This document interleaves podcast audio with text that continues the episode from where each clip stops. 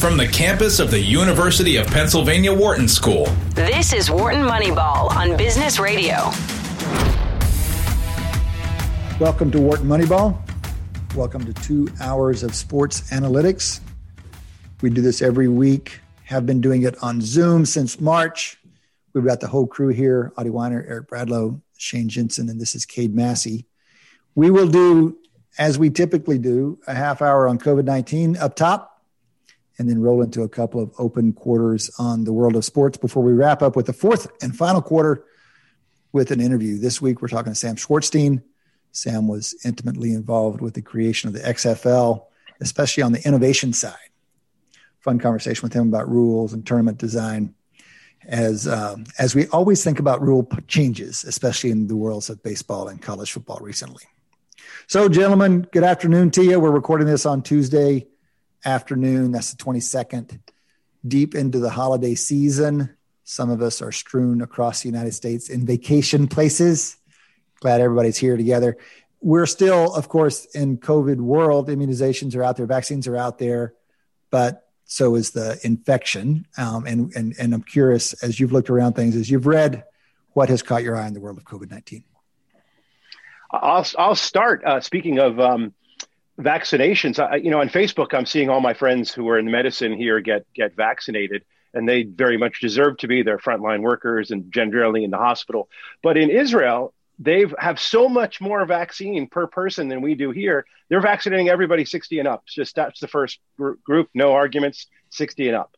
So the, just to show you, kind of in some sense, how behind we were with the vaccine, we didn't really secure enough doses so that in the first round, uh, 100 million people could get vaccinated. We're just doing about 20 million.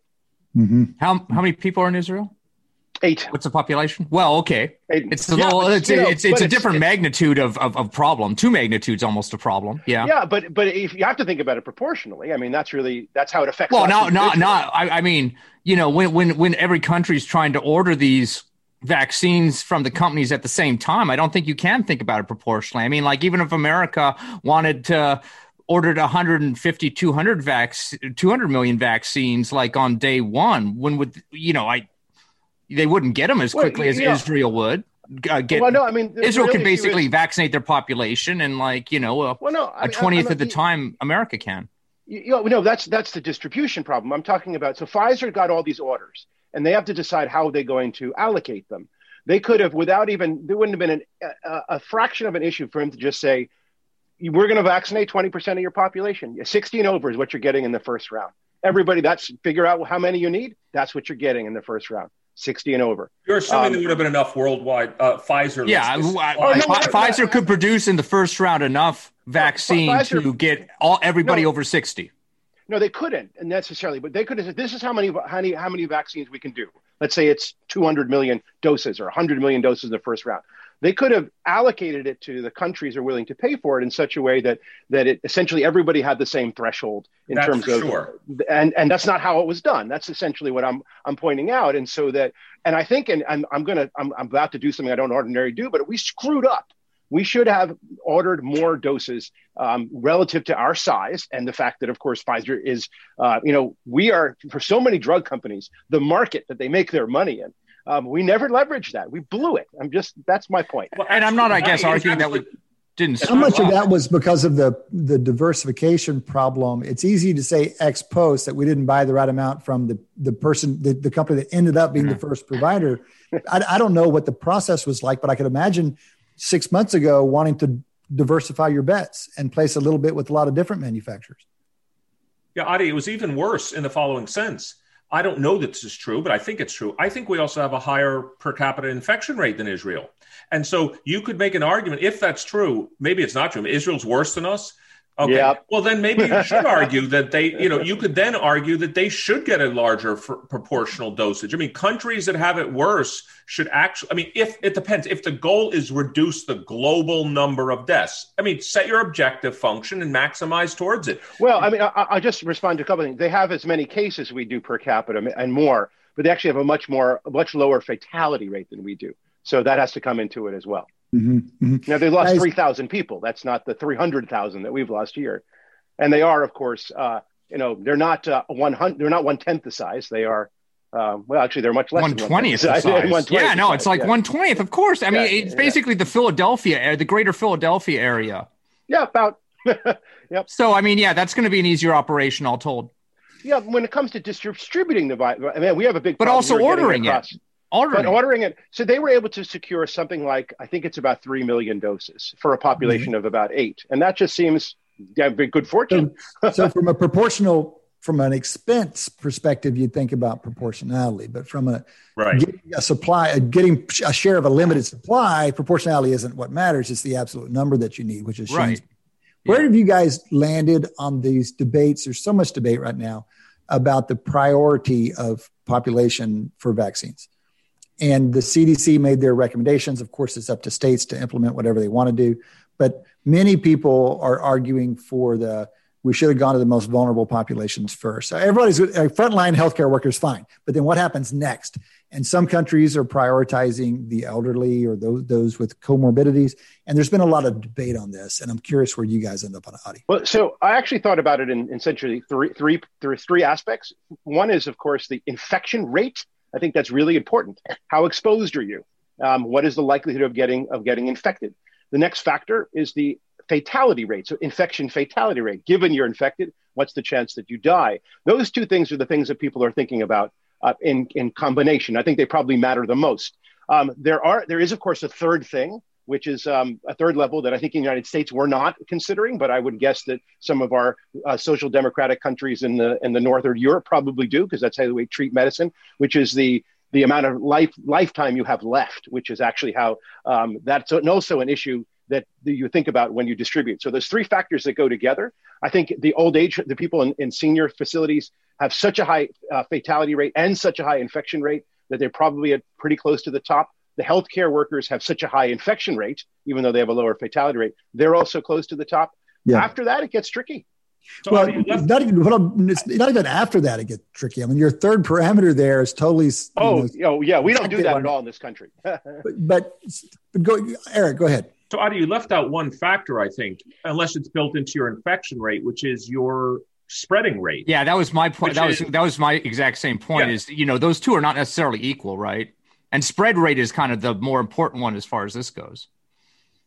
Yes, right, so that was my point by, is that you could, you know, that's why, matter of fact, there are some countries, I, I forget reading which, maybe it was India, et cetera, yeah. that's actually vaccinating the younger people first because they're the ones that are in contact with more people. And so if you stop if you stop the infectors, then you you dramatically reduce the infection rate. So it seems to me that's a gamble. It's less. I'm not sure we understand the. Yeah. Well, I, I, don't think we necessarily yet understand very clearly it's it, who what, what makes people spreaders or, or where where yeah. all the spreaders kind of are. I mean, you know, when I think of spreaders, you know, I, I would I would vaccinate the delivery people and stuff like that. You know, pretty early on in this process because I kind of in, in, my mind see them as kind of being spread. You, you know, poten- at least potential right. spreaders, but I don't know if the science really backs that up. Well, I think there's one we don't have definitive science on this right now. I suspect because we're still learning so much. But Ross Douthat had an interesting piece in the New York Times in the last few days where he said, look, these decisions are fundamentally political. And I really strongly agree with that. Is that we, there's not an answer. Science doesn't give us an answer. We talked last week about it feels like an operations research problem. It really does have components that are straight OR, but you still need an objective function.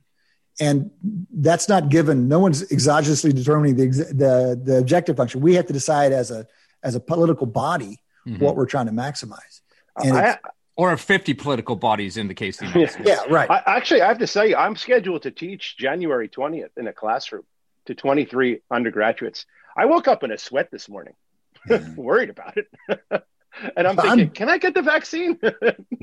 if we had a market, where do I stand? For, where's the market I can short that prospect right now? Uh, actually, yeah it's an interesting question. So I we had a department faculty meeting today, and I just asked, has anybody heard anything about whether we as professors are lumped in with teachers, and are we likely to be an accelerated group? A couple of my faculty said they had heard that we are lumped in with teachers, and that we may actually, Adi, we won't go by January twentieth, but we may go in group two. We might be very soon thereafter let me give you guys a, a, this is just an anecdote but it's a it's an acute one that i'm curious where where it falls and where it should fall there's a there's a child in CHOP, so the Children's Hospital of Philadelphia, who has acute rare form of leukemia.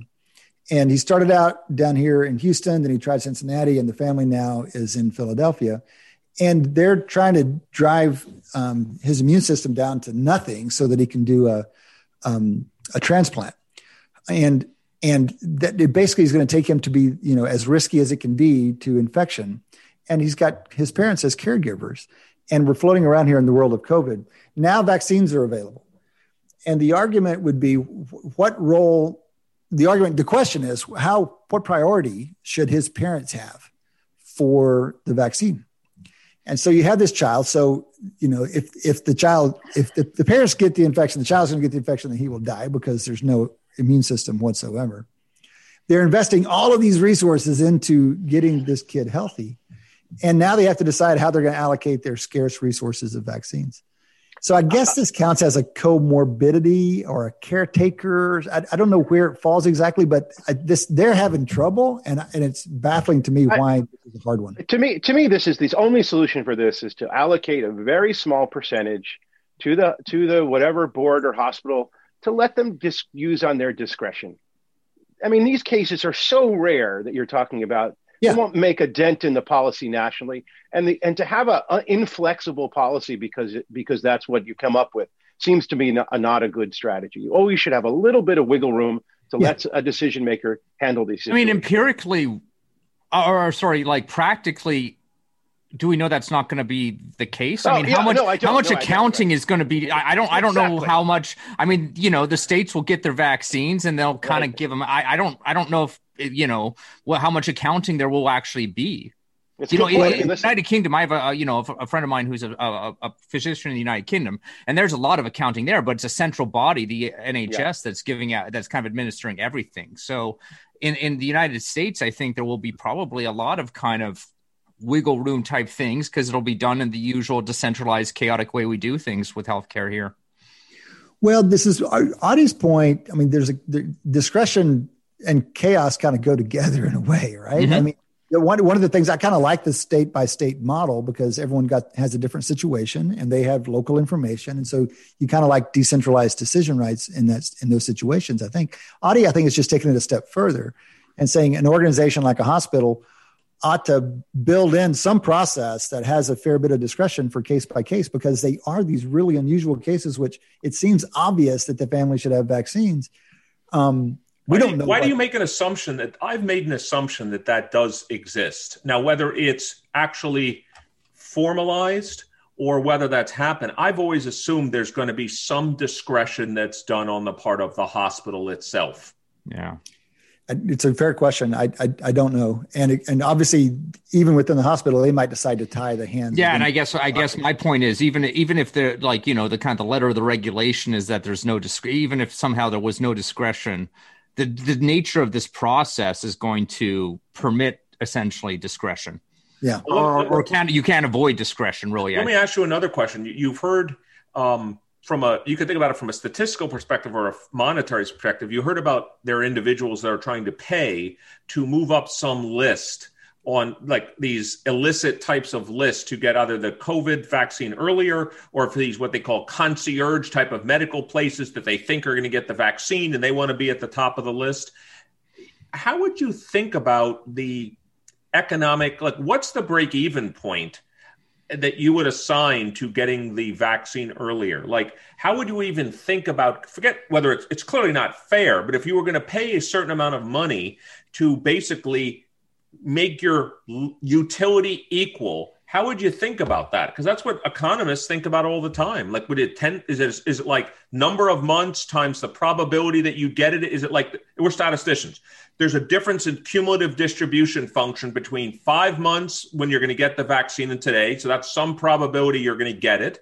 There's mm-hmm. some loss if you get it and you you multiply those two together and you get some expected utility or expected value it's a very individual how about, calculation. How about I make a very simple thing? If you if you're if you're up, shouldn't you have the right to sell your spot? Let's say uh, you're a one A person and you're you're in work in emergency room, whatever. And let me make it make it concrete. Let's say you had COVID. They're still letting you vaccinate. even though you've had it, because we're being foolish on this point, I think to a large degree. And now, and now someone comes up to you, Shane Jensen. I don't know, maybe it's you, maybe it's Eric, maybe it's someone Yeah. you know, and says, "Here's five grand. I want your spot." No, like, I don't even need this thing. No, no, I, I, I wouldn't. it? I, wouldn't do it for five grand. I wouldn't do it for five grand. But if uh-huh. it's you know January fourteenth, and I can make sure that Tom Brady doesn't get COVID before he debuts in the Super Bowl, yeah, there you go. can I personally be Tom Brady's hero on that one? No, I mean, but I mean, I mean, and and I, I think I, br- I bring up football just because this is an example of something where there, you know, that that's the situation too. I mean, you know, we're about to have these football playoffs. Right. And you know the NFL certainly would pay. I, I, I think would pay a lot of of money, money. to And vaccinate its athletes if they kind of would. give up their spot. Yeah. Well, so there's the, the economists would say there are efficiency gains from these kinds of trades because people know whether they have a special need for it, like I need to expose mm-hmm. myself because something's very important, Yep. or if they they might know that they're low risk. I'm going to be at home for the next month. I don't I don't have I'm I'm, I'm not really a danger. In those situations, you want the vaccine to go to a higher use case. And so you get that kind of reallocation, which is an efficiency gain. The one question would be like, where do the funds go? It, it's more palatable to people when the revenue generated by these systems benefits Right. society in some way, as opposed to people being able to profit from. it. Another way you ask another a related question to that, Cade, would be, you know, let's imagine as a professor, one of us or someone we know uh, is eligible, but they actually say, look, my utility would be better for my spouse or significant other to get it because Right. they're actually in a higher risk category, and and actually, I'm being, you know, I don't.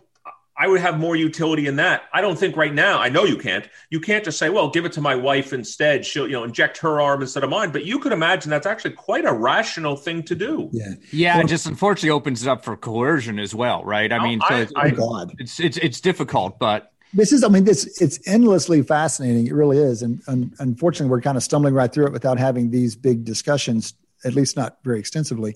But again, we're onto the same kind of question, which is optimal discretion in the allocation system. Because now we're talking about at a very localized level, like within family unit, you should have some mm-hmm. discretion.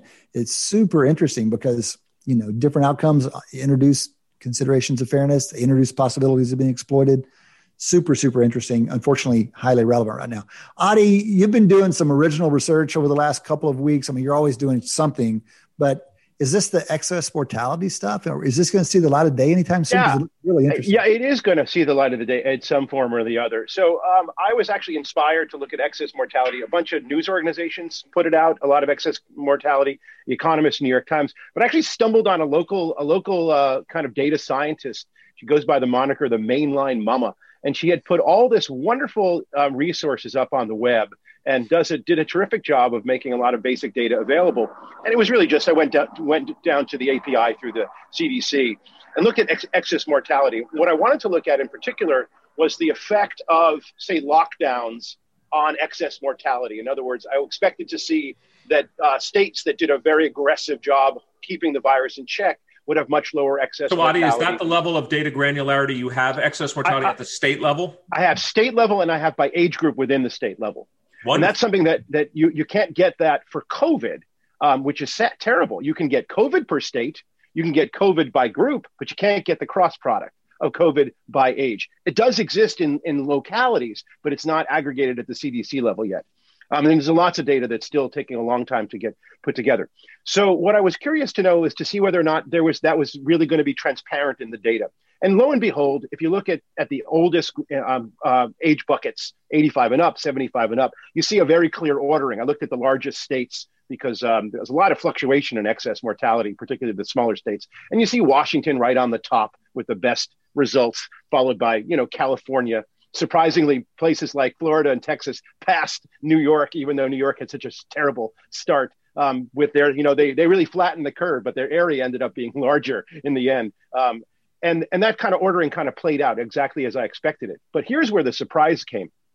When I looked at 25 to 45 year olds, there was essentially no difference across the states. The excess mortality was all almost within a narrow band between about 27 and 33 percent excess mortality. And here's the kicker: only about 25 percent of that's COVID, and that's where it got really interesting. Where does this extra 75 percent of the excess mortality, which is about 30,000 deaths or so.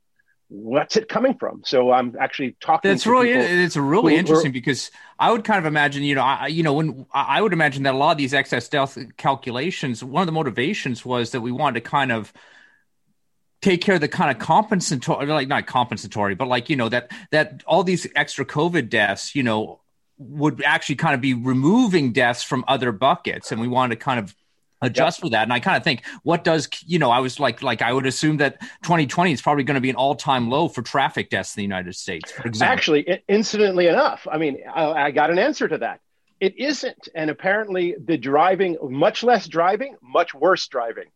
Interesting. They- they've oh, that's fascinating. effectively balanced each other out. But the real concerns are, and this is I, I talked to experts in opioid and and essentially that, that's in the, the the category of accidental death, which Yeah. is the number one cause of death between 25 and, and 45, uh, which is accidental accidents followed by suicides, followed by homicides. Mhm. And this year, and then so Oh. COVID is one of the one of the highest, certainly the, the the one of the primary killers in that age group. But most of the excess mortality, the vast majority of that excess mortality in that age bucket is coming from external causes. At least that's what it appears to. And Well- this is, yeah, I mean, obviously external causes, but obviously there's some systemic stuff going on. And so COVID drives the economy into the tank and everyone stays home and Oh, no yes. jobs or money or anything. And all of a sudden people are killing each other more. It's all related, which is fascinating and tragic. But let's let's make it concrete again. You're talking you said we're talking about an excess of about 30,000 Yeah. deaths So um, I was States? looking. I looked at uh, so the data that I have is essentially through November. Um, the the December data is actually maybe the first week of December. It takes a, a couple weeks before it gets accumulated. Even though excess deaths is really hard to miss, it's it, it gets uh, uh, deaths get reported quickly. So I'll give you the totals. It's about 155,000 deaths in that age group. Um, we typically have between 110 and 120,000 in that group, and this year we're at about 155. Um, it's hard to know what the baseline is. I averaged the previous five years, but Yeah. it seems to be um, there's quite a bit of around. fluctuation. Right. Um, it does Right. bounce around, um, and that bounce around means that it's hard to know pin down exactly how much excess death there is this year because what's your reference point? That that makes a bit of a difference. So I threw it out. I threw out numbers about thirty to thirty-five thousand excess deaths, and right Okay. now we have about eight thousand of those are attributed to COVID. Um, it's hard to miss a COVID death um, or get it. There are very very few illness deaths in the twenty-five to forty-five. Adi, this uh, quickly before we go past, you're describing this this uh, these numbers, and this just reminds me because we've, when we first talked about excess mortality, we got into this. So Mm-hmm. uh, while it, it does provide this very clean baseline, it's actually not a clean baseline because it's a historical distribution, That's and you're saying there's thirty thousand kind of une, unexplained over the five year average, but That's there's right. a there's a range of outcomes over these years, and so the question would be like, where where does that fall? Like, what percentile is this? I mean, how unusual is this really oh. compared to historical? Oh no, it's it's it's it's unaccountable. I mean, it's absolutely way way way outside of random. it's way outside the range. way outside. Okay, okay, Random fluctuation would be at most about ten thousand. okay, okay. But then you are saying that uh, that most of those come from homicides and suicides, and Homicides, suicides, and accidents are the biggest group in that age, and there's really nothing else outside of it. There are some illnesses, very very rare, some cancer. There's some glioblastomas. There's a few um, heart failures in that age group. Yeah, right. Okay. But the predominant way you go out between 25 and 45, as uh, my my colleague Mike Steele would say, the choose the door you're going to take out of this um, this world of ours um, is uh, is accidents uh, Okay. or externals. Okay, and but we're talking about this 25 to 40 year old range, which Yeah, is why we can narrow down the causes so well. And I mean, I, I think this just speaks to the elegance of this particular way of looking at the problem on this very top down. Let's look at one firm statistic, desk. Let, let's look at how, let's look at how many they exceed historical, and then you, you're doing something extra, which is going into the age groups. And what we're going to learn is that the consequences to COVID nineteen are far beyond the ICU units. You know, they are the in, the ICUs. They're like. Anyway, this is a great look at it, Adi. It's, it sounds like That's fascinating, and I, I, I, it's fascinating because it's a lot of it seems very counterintuitive, like the traffic, the traffic one, for example. The traffic one is, Yeah. but this is going to, the thing is, and I've talked to some of the experts in this, the data, uh, external deaths take a very long time before they're collected and reported because in many cases they have to be investigated. right. Yeah, when Mhm. just it's a rel- certainly related topic. Let's call it a cousin to the topic that you brought up, Adi, which is um, I've always wondered, and this is a much harder problem to answer, uh, which is let's imagine that there were no resource constraints, meaning there were as many ICU beds, forget the vaccine. If there were as many ICU beds or as many nurses and doctors, et cetera, that we needed, how many deaths would have been saved? Like, how much of this is due to resource constraints, and how much of this is due to because you know one of the things we hear all the time is you know things we, resources weren't in the right places. Maybe for at some period of time there weren't enough ventilators, there wasn't enough masks, there wasn't enough PPE. So could you ever try to estimate a counterfactual world where there would have been enough and compute the number of excess deaths due to the lack of appropriate resources? Because that's got to be a question people are asking going forward, because it would certainly have implications for how much you produce going forward. It seems like you'd need to know what the capacity was in various parts of the country at various points in time. And we're not going to know that for PPE, I suspect, but we do know it pretty well, I think, for hospitalization and hospital usage and ICU usage. And so presumably one could match a, a time series of, of, of ICU beds and capacity to some of these excess deaths in a way that you were able to relate them, presumably, because at least we have those data. Guys, before we end this segment, I want to I want to uh, let you know one thing that jumped out to me. There was an article in the Times a couple days ago on what lessons we can learn from from Thanksgiving because you know as we roll you know out of Hanukkah and into Christmas, we've got the same problem we had a, a few weeks ago with Thanksgiving. People are concerned about gatherings and what they're going to do for the spread, and so you know with with all the motion tracking cell phone data we have now, we have a much better lens into whether people are social distancing or not. And they jumped in. This Times article jumped in. It's a great, great article, but there's one data visualization in particular that just I think it's great data viz, but also the headline here um, they kind of ran past the headline. So the, the, the question is, how much people reduced their Thanksgiving contacts? And so they were able to say contacts over Thanksgiving Day, Thanksgiving Day, contacts versus last year by county. Okay. And then they, they graph it by region, which we can talk about. But first, to start, I'm going to ask you guys a trivia question. What percentage reduction do you think we see on average in the United States in contacts on Thanksgiving Day. Now, I don't know how they're measuring contacts per se, but this is usually a certain, you know, uh, proximity to each other for an extended period of time. So there's, there's various clear, ways of this. Last year, I, con- I was in contact, however it's measured, with five people. This year, it's four. That's a 20% reduction. So exactly. you just want to be clear. And we're now computing what's the average amount of reduction. Yes. Yeah. So I'm asking you, what do you think it is across the United States? And we can look at regional differences, but in general, let's just start there percent contact reduction on Thanksgiving Day, 2020 versus 2019? 25%. So oh, here's what I'll would, say. I'll say that I'll say why I think that's too high. It goes back to what I said before about a mixture distribution. I think yeah. there's a large fraction of people that will have no reduction, mm-hmm. and then a fraction of people that will have the reduction of the size you're saying, uh, Shane. So I'm going to guess. Well, a third, no, of, a third of that number because I think there's a two third spike at no reduction.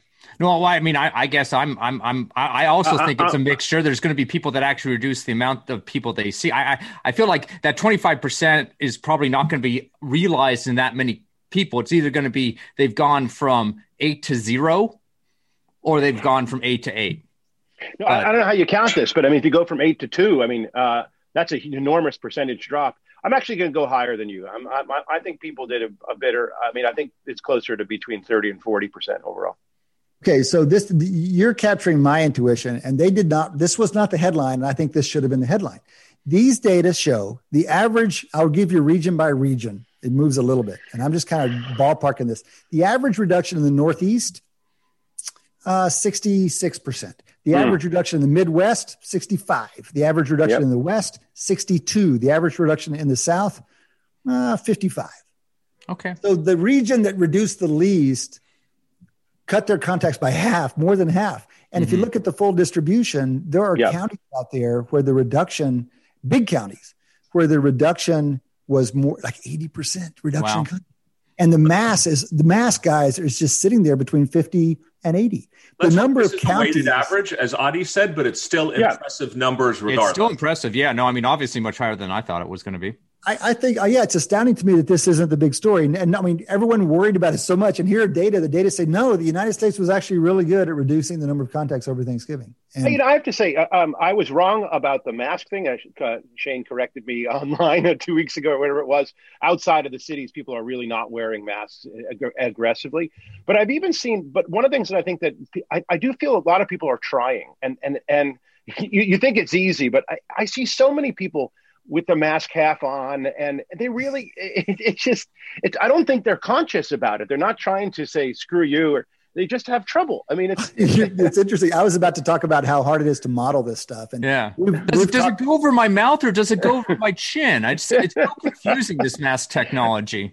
So we've we've we've we've worried about models and how much trouble the models have had forecasting and there's still a big debriefing to happen at some point about the epidemiological models. But the the the the through line through all those conversations has been it's hard to get the behavioral piece right. It's one thing to understand i mean it's hard enough to understand the virus which has been very complicated but the behavioral piece what are people going to do? How are they going to adapt?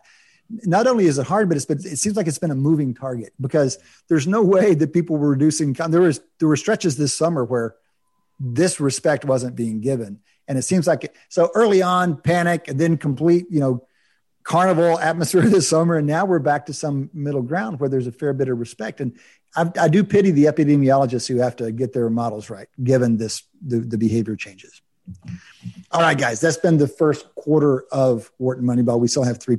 Welcome back to Wharton Moneyball on Sirius XM. Two hours of sports analytics rolling into the second quarter now just wrapping up a conversation on COVID 19. We've got some sports to talk about, guys. The NFL is coming down to the wire on their regular season. With the whole crew here, I'm curious to hear what you've been paying attention to. Adi, Eric, Shane, what do you got in the NFL? Well, I think the, the biggest NFL game this last week was obvious for two reasons. The Rams losing to the Jets by seven, you know, the line was minus 17. So there's a couple things about it that make it a notable game. The first thing is let's talk about the statistical part first, which is only three t- three times actually in the last three years has a team up by 17 lost. It happened three times in the previous 30 years. wait, wait, team up by 17, like with a with a, no, with with the line odds, of 17, odds, not up by 17. Line. The betting yeah, line. with a betting line of the 17. betting line of 17. It's happened like a 17 point underdog is only won three times. No, no in the last three years, they've won three times. But if you look at the 30 previous to that, it was three times. So why is it happening more so now? Now, one argument, which we've made, matter of fact, recently on Wharton Moneyball, is that whether it's the betting lines, which sort of match in a lot of ways the mathematical models, are not very good in the tails. There's very little data of a team being 20 point favorite, 23 point favorite, etc.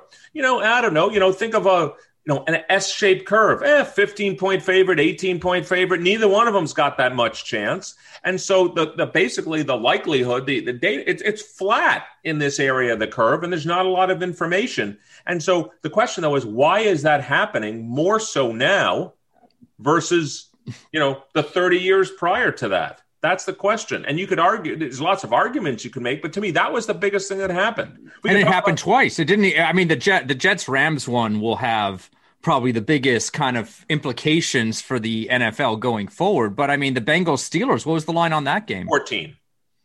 Okay, it was so still that's a still big a line. huge No, no, no. That was a big. That was a big line too. Yeah. So I I I, st- I speculated about this sometime in the last two weeks on the show about I, I I I would bet that the lines just have bigger era this year. There's a year effect. I, I don't know about this the broader trend that you're talking about, Eric, but there's there has to be a year effect. It just seems like it's more un- even more unpredictable than usual, even higher variance outcomes than usual. It's a simple empirical question. I just don't have mm-hmm. the data in front of me. Are the lines off by more this year than they typically are? And well, they have to be the last three years, but yes, is it happening more this year? We could look at, but the, the but Eric, with well, let me let me be the boring stats guy to come back to you and say, do we is that really unusual? Three in the last three versus three in the last thirty. Do we know? I mean, it's pretty rare anywhere around it. Is it?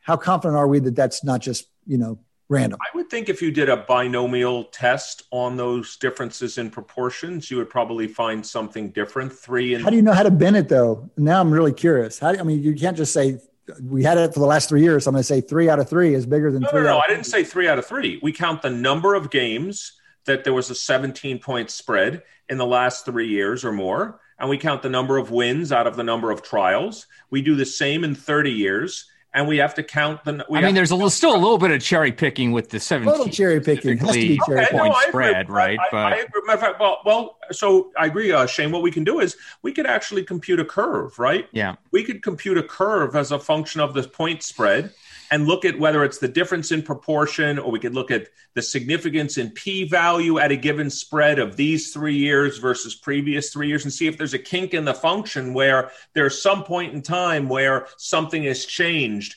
Like at some point spread does it get much worse than we would expect over the 30 years? Do we do we have but Cade, I would not call it three out of three. I'd look yeah. at the number of trials, the number of games. But no, I, I, I, will uh, let me add a couple of things. I just actually pulled up some data. I don't have last year's uh, numbers to add to it, but I have through 2018. Um, there, it used to happen much more often that there was a 17 point um, favorite. That's gotten rarer. Oh, um, the, okay. Maybe that's because of parity, um, but that used to happen. So it's happened 26 times since uh, in the last 40 years um, not including last year because I don't have that, um, or this year. So that's ha- how often it happens. Uh, it happens fewer than once a year, uh, uh, exactly 17 points or, or 17 and a half. I added the two together. Um, so obviously there's some, but there are very few even, even worse than that. It's a very rare event. So yeah. It's that was actually going to be my times. question: is whether it's becoming more frequent to have a spread that big or not. But it sounds like it's, it's not, actually becoming it's not, less it's actually frequent. Reverse. It's actually getting reverse yeah. and getting fewer of them. Um, it's only happened about uh, about ten times in the last ten years. Um, so uh, actually we, fifteen years. So three out of fifteen out of ten. That's that's that's a lot more than it should have should be. But I think it's about a ten percent chance. Um, of winning, maybe between five and ten percent chance. So now let me go to let me go to the next follow up question on the same game though. But let's we have the best person in the world, Cade Massey, to answer this question. So that by the Jets winning the game, they fell from the number one to the number two pick. Using whether it's your model or other models, how much draft capital? Let's say the Jets. I think this is the right way to think about it. If the Jets had to give up the number two pick and something to go back up to the number one pick, how much would they have to give up? To get back to the number one pick. So, how much draft capital did they lose by winning that game? I don't have the number off the top of my head. I would say that no way Jacksonville would make a deal, right? Well, I mean, I guess maybe there's no, something. It's not infinite. Well, setting that aside, it's just the market. There's a market price. Whether or not you can have a buyer at their price this year, it's always unknown. But there's a market price, and I'm just going to kind of try to walk my way into a rough approximation. I would say that the halfway point is like the 10th or 11th pick. And so if you've dropped down to 10, you've, you've given up 50% of the market value. Let's just say that roughly. Um, but of course, it's not a linear drop. It's close to linear because it's so steep at that point. If it were linear, what would that mean, Eric? It would say one pick is worth 10%, but we think it's probably a little more than linear at the top, a little steeper, right? So somewhere between 10 and 20%, let's say a 15% drop. Now, that's on average across all years. We all know that the years aren't equal. And sometimes, anytime you got a quarterback who is a consensus number one pick, it gets even more valuable. And, and if you have a quarterback that gets called a once in a generation talent, which is what's going to happen with Trevor Lawrence this year, it becomes even more valuable. So the market value drop, I don't know. I'm making this up, Eric. I'm trying to do it in a way, but I'm going to say 25% or something for a Trevor Lawrence for a shot. So they might have to give up if they wanted to trade back up to number one. Let's say p- pretend that Jacksonville would do it.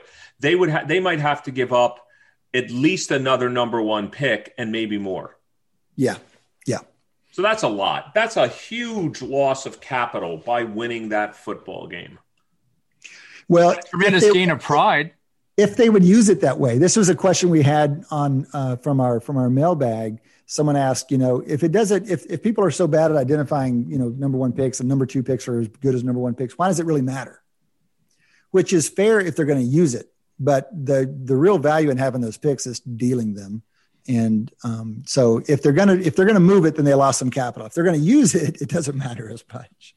And I think that's kind of I, it, it's such a fascinating topic because I think it really matters the, the kind of certainty i mean and again we may be wrong about the certainty that we're placing on trevor lawrence you know or, or joe burrow last year or whatever but i think year to year there's a lot of because there are some years where it doesn't you know the there's a lot more That's uncertainty right. about who the there isn't a consensus as much. You know, in the, That's right. in the Mariota versus Jameson Jameis year, probably this, the Jets wouldn't be so upset to have the number two pick, right? Unless they had themselves internally a very strong opinion about those two. But this year, because you know we we've got at least this purported generational talent, it makes a bigger difference. Yeah, agreed. Agreed entirely.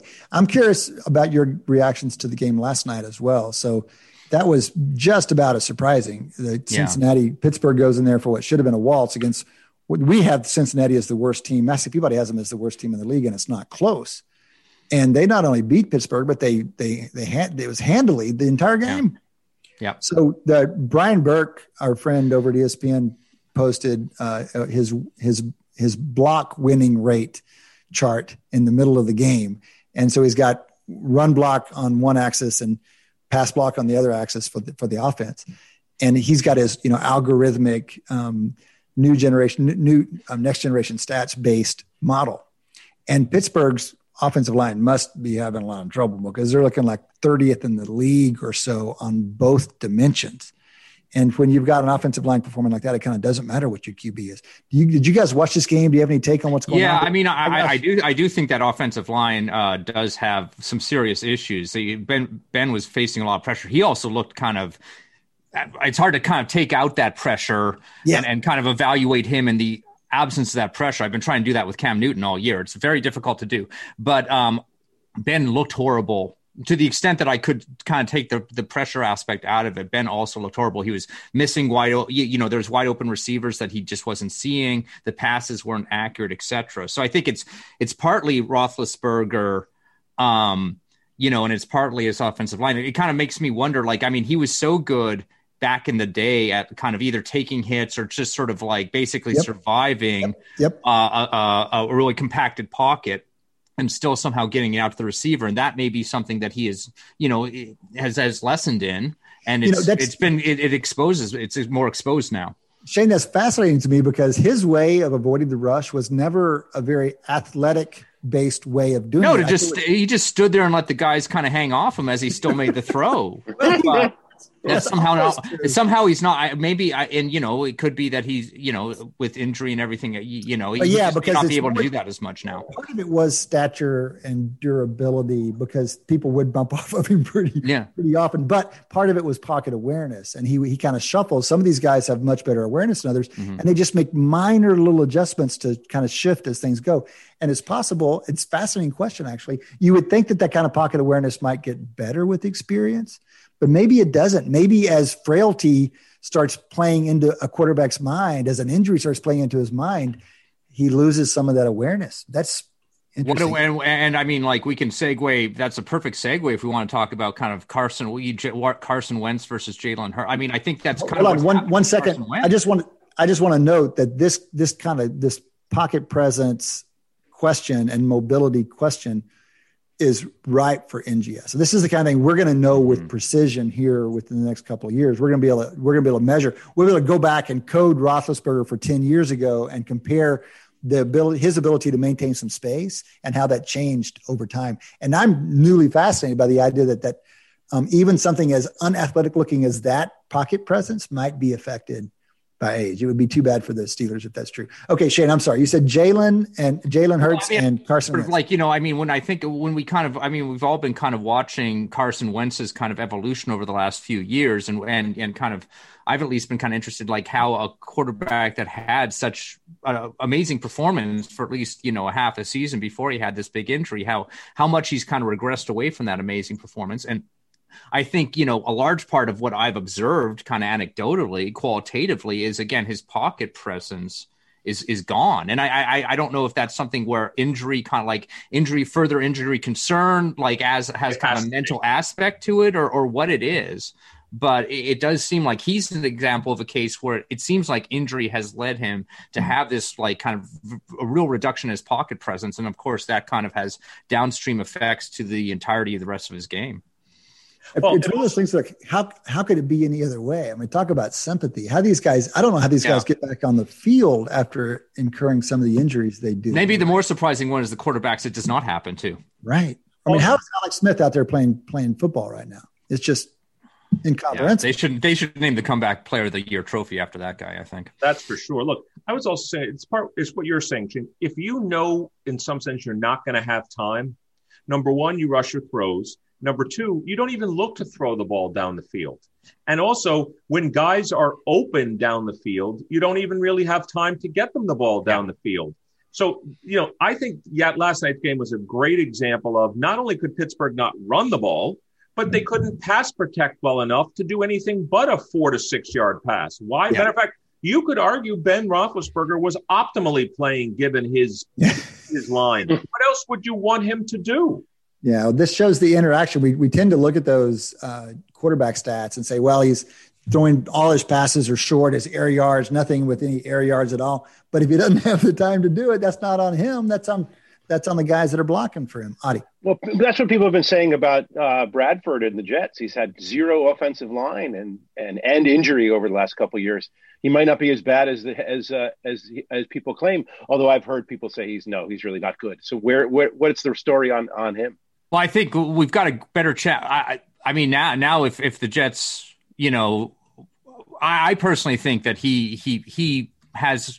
I have hope that he can kind of that Darnold can kind of turn it around on you know I, I, was I was kind of thinking ahead to all you know I was expecting that he would be having to turn it around on a new team um, yeah. before this week, but you know maybe maybe it will be the Jets themselves that like end up kind of trying to turn him around well, if they way, decide that they don't want to take a different quarterback. I've I've listened to a lot of people saying it's not obvious that even Trevor Lawrence is going to be that much better than right. Darnold. Dan Darnold. Mm-hmm.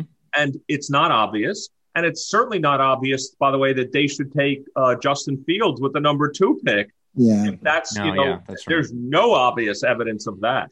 No, I we there's no question that we the quarterback gets too much blame for his production, good or bad. Mm-hmm. And Darnold, I mean, I think most people agree. Hell, even one of the Jets coaches confessed to not having developed him as well as he they would have liked.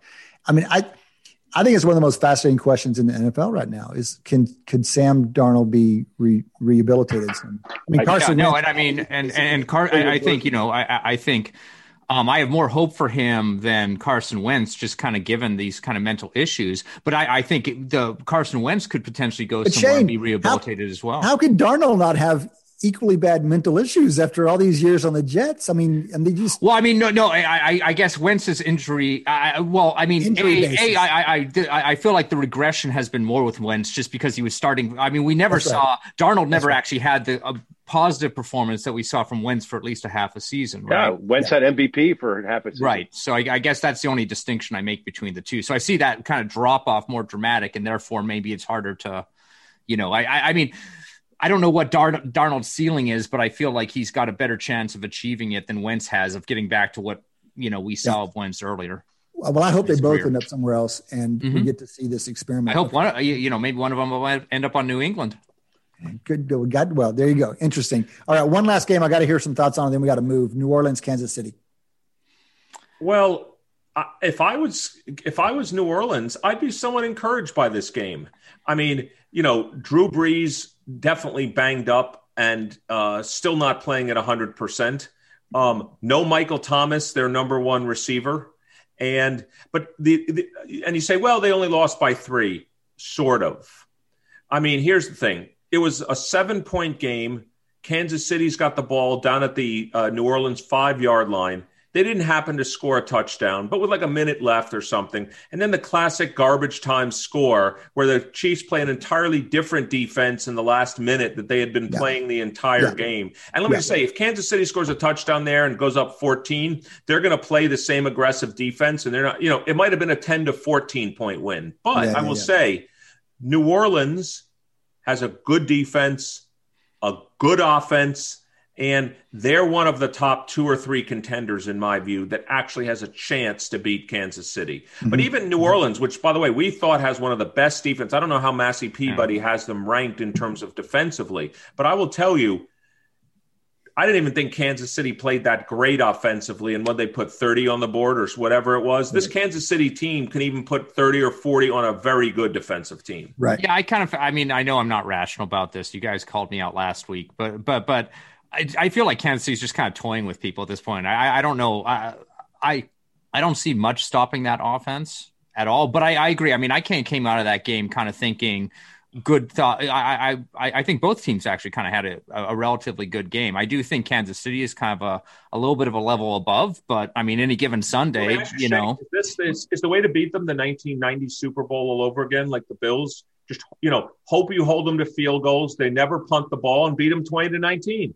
Run, run, run a ton so that they get less possessions. Correct. Basically, how New England beat them a couple years ago, and you know, both Tennessee and Buffalo are kind of could do Well, that. let's talk, let's talk or that Baltimore, Baltimore, Let's- if they, you know, Let's talk about that because we got Buffalo, New England, our final Monday night game, not final, next to final Monday night game. Uh, I, lo- I just love seeing this AFC East rivalry on a Monday night late in the season. And look at that. The Bills are seven point favorites. How much well, fun is yeah, I don't, I don't love to see that part of it, but no, it's, it, it is, it is fun. You know, I, I can, I can take away my fandom and say it's fun to have multiple really good team, exciting young teams in the and the uh, AFC East. And I, Buffalo, I'm kind of pulling for Buffalo, even though they're brings it up. not in that game, but in general. teams that seem to me built that could be Kansas City, Tennessee, Buffalo, and I'm going to even say Miami. A strong defensive team, a team that can run the football, but Tennessee can. Well, if- you're, if- you're, if you're, you're, Henry- you're sleeping on the other one, what Pittsburgh, Cleveland, the Baltimore, Browns. Yeah, I don't talk have about a team that can run the football. No, uh, they have. uh, Look, Nick Chubb in the history of the NFL, no one has averaged more per carry than Nick Chubb. By the way, not Jim Brown, not anybody. So let me just say, they can run the football. I don't mean to push back. I think we're all still getting used to Cleveland being a, a good team. So I, I'm I going with understand. Tennessee. I think if if Derrick Henry can run for 200 plus yards, they can win that game. They almost did last year. I'm with you.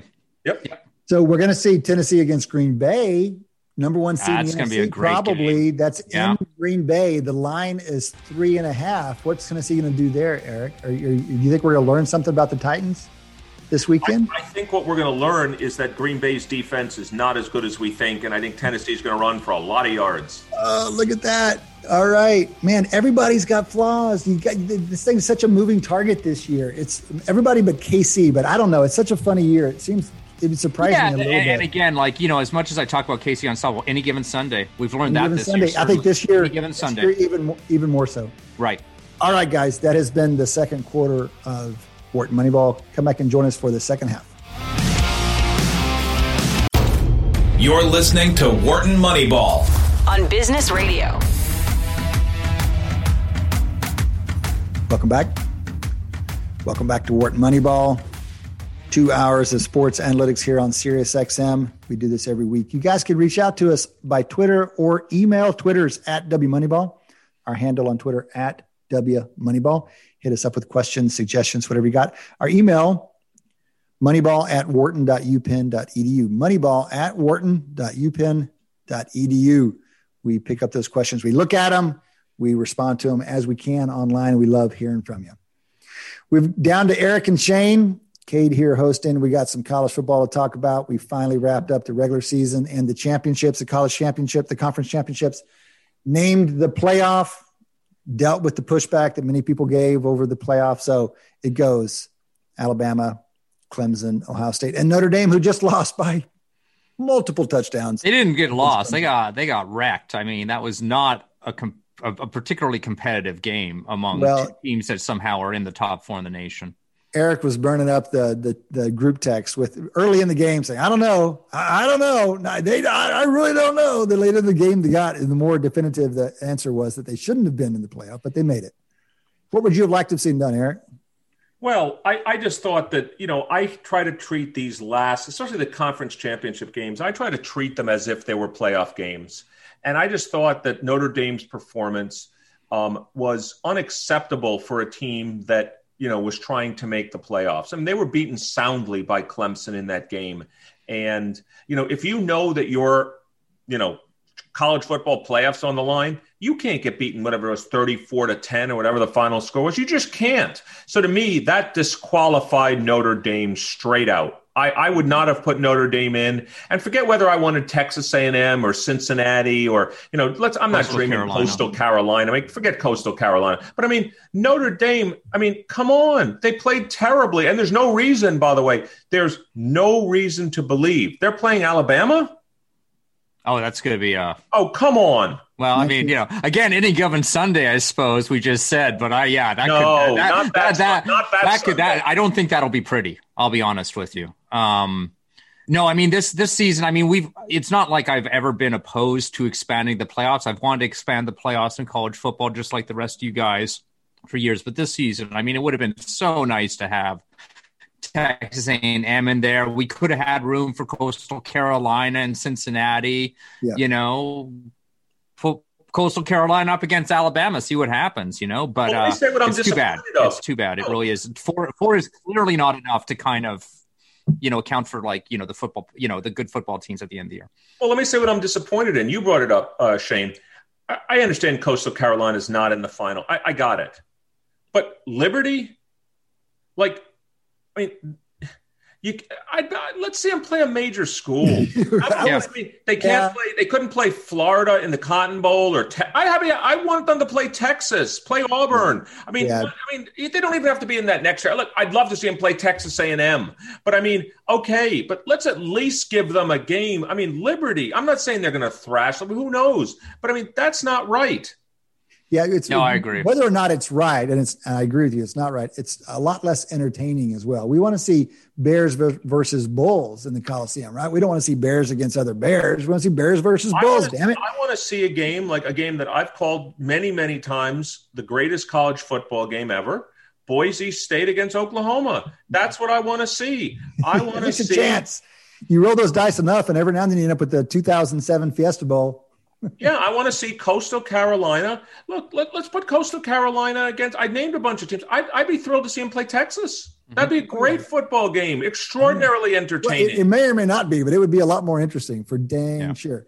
So let's walk through what games we did get because overall, I think especially after the crazy and you know somewhat disappointing season we had, somewhat we had so many canceled games, and a lot of games we would have liked to see just didn't play out. We didn't have much cross conference stuff. And so, given all that, I think the bowl slate it looks pretty fun. Actually, we don't have as many bowls, but um, we have a lot. We have enough TV for the holidays, I'd say. So let's just walk through some. Did it, are there any bowls that have your eye, guys, that you're especially excited about? You've already mentioned Coastal Liberty being a bit of a disappointment for you. Let's just name it. Coastal is a seven point favorite on that, and Liberty of the bowls that I'm keeping a close eye on, you know, top 15 or so bowls. Liberty is the only team that that comes in below average on ESPN's FPI. So Liberty started out big this year. They were undefeated at the halfway mark or so, and then they kind of tailed off. And so they're actually a little bit below average according to ESPN's numbers. Um, what other games have your eye, guys? Well, the game that's I think really interesting to me is the um, Cincinnati Georgia game. Mm-hmm. I mean, that's a game where, you know, many people at the beginning of the season, you always talk about priors Cade. Many people wouldn't have been surprised by Georgia being in the playoffs at the beginning of the season. Right. And they're playing Cincinnati. I mean, yeah. that's to me a fantastic football game. And that's, I don't want to call yeah. it Cincinnati's the outsider against the big Georgia, but maybe a little bit of that. But that game's got some juice to it. Cincinnati, no, no, I, I don't know if it's kind of a makeup from excluding from the playoffs, but at least they have an opportunity to kind of demonstrate that they are one of these kind of great teams by going up against sort of like, you know, I guess one of the, you know, kind of better teams in the SEC. At least they kind sure. of get that opportunity. I mean, um, look, these these uh, the the numbers from FPI. Let's be clear. Are I, I, don't know the exact weight on priors, but they are heavily prior influenced, and the reason that is is because they're more predictive when they are. I mean, you, you should carry a lot of weight on your priors all the way through the end of the season if you want to optimize the predictions that come out of the power rankings. And so you can see that in their numbers because Georgia, for example, you mentioned the priors being high on them, Eric. They are still like number four in the in the FPI. So you've got the big three and then a big drop, and Georgia is the biggest of the non-big three. And so that's part of that is preseason expectation, and a lot of that is based on the strength of the roster. But you've got basically kind of the the the, the smallest of the big guys against the biggest of the small guys. And I right. think you're right. I yeah, no, I mean, if there if there wasn't a team playoff, we could imagine that this was one of the games, basically. Yes. You know, yeah. I don't know that Georgia would have been able to finagle a way in. If, if it was a power rankings based thing, then yes, but they kind of didn't earn it any other way. They didn't earn mm-hmm. it on the field. And so we think they're good, but they have, they probably have two losses. They didn't even make the East final out of the SEC. But so that's the peach on January 1. What else do you got? Well, the other game that's really interesting to me, I mean, you know, it's it's kind of like two other again another top, two top ten. Oklahoma against Florida is going to be a hell of a football game. Yeah. I don't know who's going to win that game. I could make arguments either way. Um, I've watched a lot of both of them this year. I think it's a competitive game. I like the game. I think that's the best non-playoff game. That that's uh, OU and OU and Florida are like they're I don't know fourth and fifth, fifth and sixth, something like that in the FPI. That line is coming in at three, meaning Florida is favored by three. If you if you look at the implied line by FPI, it should be on the other side. That's OU by two point two. It oh if anybody's got a home field, it's going to be OU. They're playing that game in Dallas as they always do for the Cotton Bowl that OU is very familiar with that stadium. OU has been coming. Um, they started out with a couple of losses. They didn't really. They had a couple players out. They're starting a freshman, a, a redshirt freshman quarterback who seems to have gotten better over the course of the season. Florida, on the other hand, I don't know what we really take away from that game against Alabama. They ended up giving them a hell of a fight, much closer than people would have expected but mostly they were down by a couple of touchdowns most of that game if you look at game control. But I don't quite understand the line on this one. The market says Florida by three, FPI says Oklahoma by more than two. That's, a, that's pretty- a big spread, big spread yeah. in that game for sure. That's an interesting game. Then the other last game that uh, maybe not last. I've been, you know, Oklahoma State's been playing pretty well. And so Miami against Oklahoma State's an interesting game too it's a fun one. Now, you know, those are both alma maters of uh, coaching alma maters of Jimmy Johnson. It's so funny to think of Jimmy Johnson as coach, coaching Oklahoma State. I just can't. I don't have a visit. Uh, no, that's that's that's something back before I was following things. I, I did not that that that to TIL about Jimmy Johnson. That's right. Well, we didn't have you know we didn't have Jimmy Johnson awareness until he got to Miami, but he was one of those early Oklahoma State coaches, and Miami you know that we thought Miami might make more noise this year than they actually did, but um, we got a couple of that. We say the same thing about Oklahoma State. Oklahoma State was one of the favorites in the Big Twelve coming in, and they were undefeated for, through the first few weeks of the season, and then they picked up a, a, number of losses that people didn't think they would later on in the year, and so it's probably two disappointing seasons, um, but two exciting teams to watch. And then maybe um, one that, other, the Dave, the other David versus semi David versus squad, you'd have to say is Northwestern Auburn, right? Yeah. I mean, You'd put I'm kind of excited for that. that. You know, smaller of the giants, but mm-hmm. certainly has won a national title in the last couple of years. And then Northwestern, you know, has been historically the doormat in the Big Ten. And not recently, but I mean, they played well this year. And there was, you know, the Bradlow Doomsday scenario where they were going to end up in the championship game and play Ohio State. And so that's certainly an int- this way. I'm interested in the same way I'm interested in Cincinnati against Georgia. Same. Yeah, yeah I agree spot on. And again, it's a little bit Bears versus Bulls. I mean, Auburn is, you know, as traditional as those SE schools come. Um, some would say as dirty as those SE schools come. And you've got Northwestern, who's kind of a Rice, Stanford, Duke. You know, they call it the, the they got they got the, the name was the Fighting Rece Davises midseason because because some sports analysts called them a bunch of Rece Davises out there. So I'm fascinated by that game. I mean, the the line here is Northwestern by three and a half. I would not have expected that um, because I guess I've got such an SEC bias and maybe a little bit of anti Northwestern in there. But if you look at FPI, if you look at FPI, this is ESPN's power ranking numbers.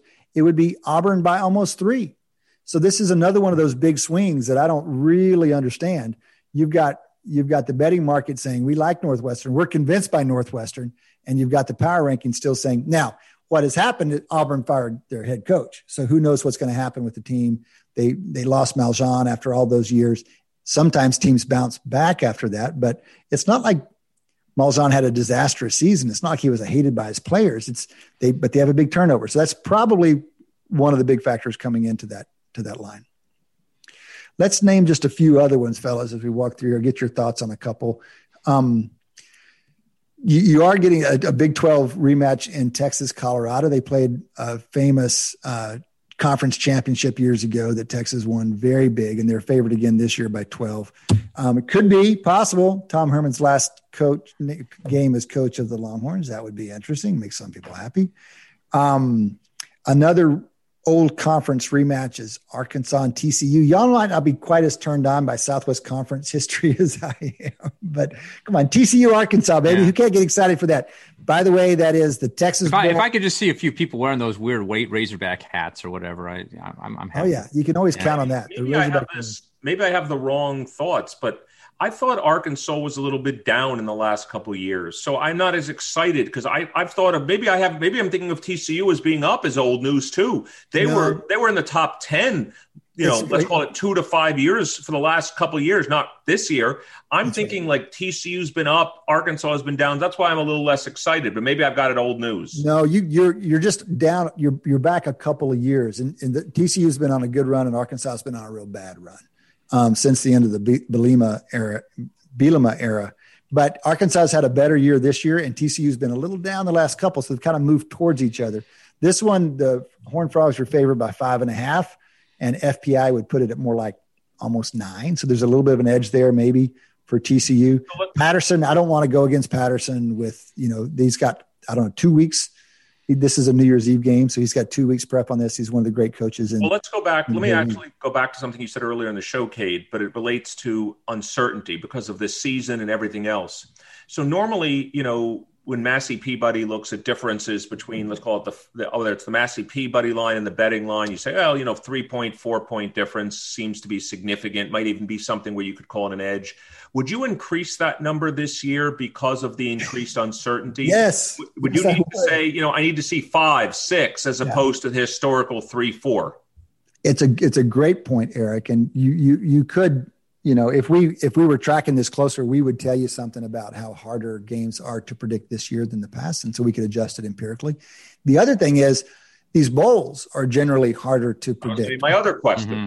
A lot of things yeah. change. Coaches get fired. Players um, don't play. They sit out more now, getting ready for the NFL.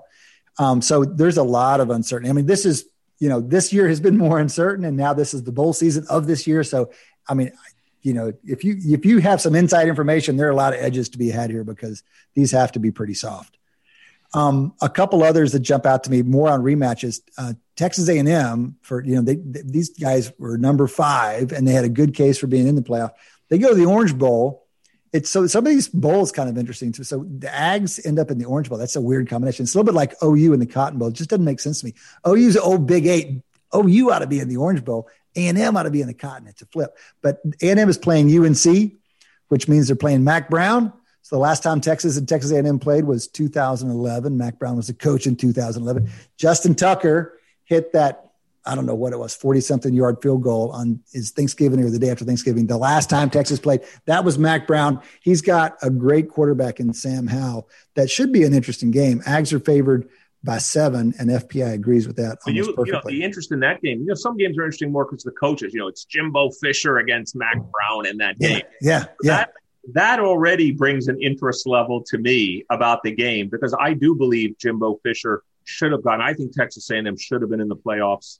I think you, uh, you know, Notre Dame should not have been. But either way, um, and also again, while UNC has played well this year, that's not the game I was hoping Texas A&M was going to be playing. Yeah, it's a little bit. I agree. Yeah. I mean, they, they, they, Sam Howell is a is a top tier quarterback, and so they get that on the other side. But otherwise, it's a little bit of a come down for those guys. I agree. But Eric, you mentioned these fun quarterback, these fun head coach matchups.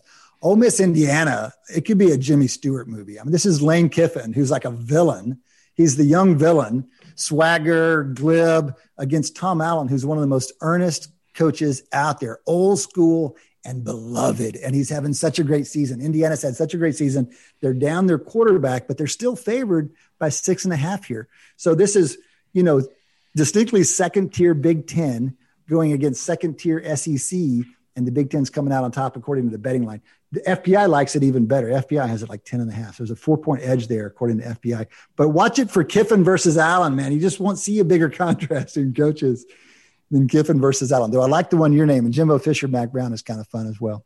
All right, fellas, that has been the third quarter of Wharton Moneyball. We still have a quarter to go. We got a fantastic interview coming up. Come back and join us. You're listening to Wharton Moneyball on Business Radio. Welcome back. Welcome back to Wharton Moneyball. Rolling into the fourth quarter now, our interview segment. This week, delighted to welcome Sam Schwartzstein. Sam helped run, helped create and run the XFL last year and has expertise on league design, rule changes, optimal rule design. He's working in the chess gaming area now, but he's an avid football watcher, played football, and uh, has some interesting things to say about football and other sports. So, Sam, good afternoon and welcome aboard. Thank you for having me on. Glad to have you. Glad to have you. We watched with great interest last year as you guys made a run at spring football. It seems like three years ago now. I mean, with with what happened with COVID. Oh, Eric showing his DC Defenders shirt. That's right. We had the DC Defenders guys on the show about this time last year, um, and it's just amazing to me how kind of anything that was going on January, February in 2020 just gets obliterated by COVID 19. But I suspect it lingers in many ways for you. Um, but before we dive into that, Sam, let's get more background on you. So I said that you played football, um, but take us all the way back. Where where did you, where did you grow up, and how did you end up Stanford, and what happened after Stanford? Yeah, so I um I was born in Connecticut.